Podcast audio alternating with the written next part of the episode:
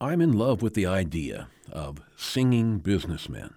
Guys like the Williston grocer, F.J. Davis, who, when he managed to stay on the right side of the law, sang the virtues of his fresh fruit and seafood across the counter. Or the Great Falls haberdasher Mike Mullen, owner of the Mike Hazzett men's clothing store, who wrote a great ballad advising his customers while waiting for a Chinook to stock up on warm winter wear from his store.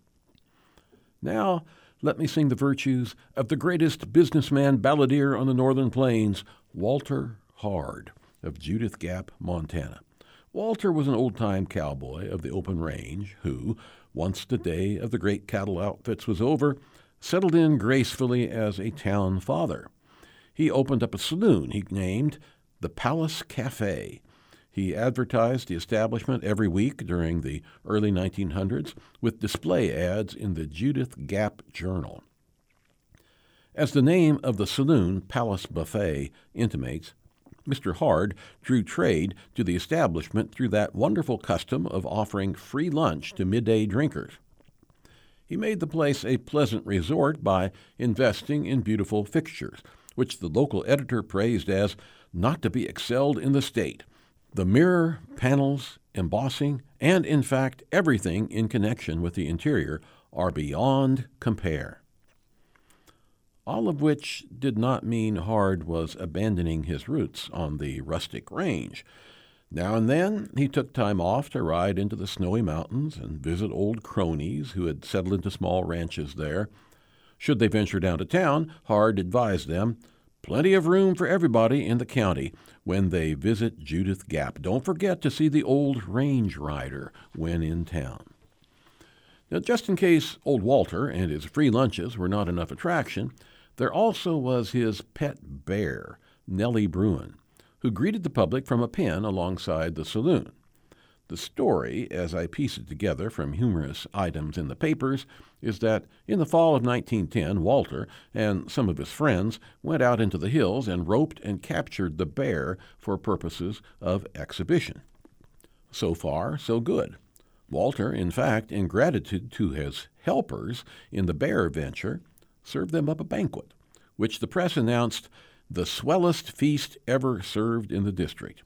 It began with oyster cocktails and proceeded through roast duck and roast turkey, plum pudding, and all manner of other trimmings, concluding with Key West cigars and multiple toasts. The next we learn of the bear is a press report the following summer that Nellie Bruin had escaped and was at large in Judith Gap. Walter deployed his cowboy skills to rope her, and with help from his many friends, got her back into her pen. That was when things went south fast. As Walter tried to put Nellie's collar back around her neck, she chomped down on his hand and chewed it up pretty badly. Putting on a brave face, Walter remarked, well, Sometimes I wrestle the bear, sometimes the bear wrestle me. The editor found him in the doctor's office, drawing the ambient fluid with one hand while the other is undergoing repairs. It was during the following year, 1912, that Hard, having recovered from the bear bite, wrote his great ballad, Walter Hard's Lament. The lament is a common 19th century form for ballads.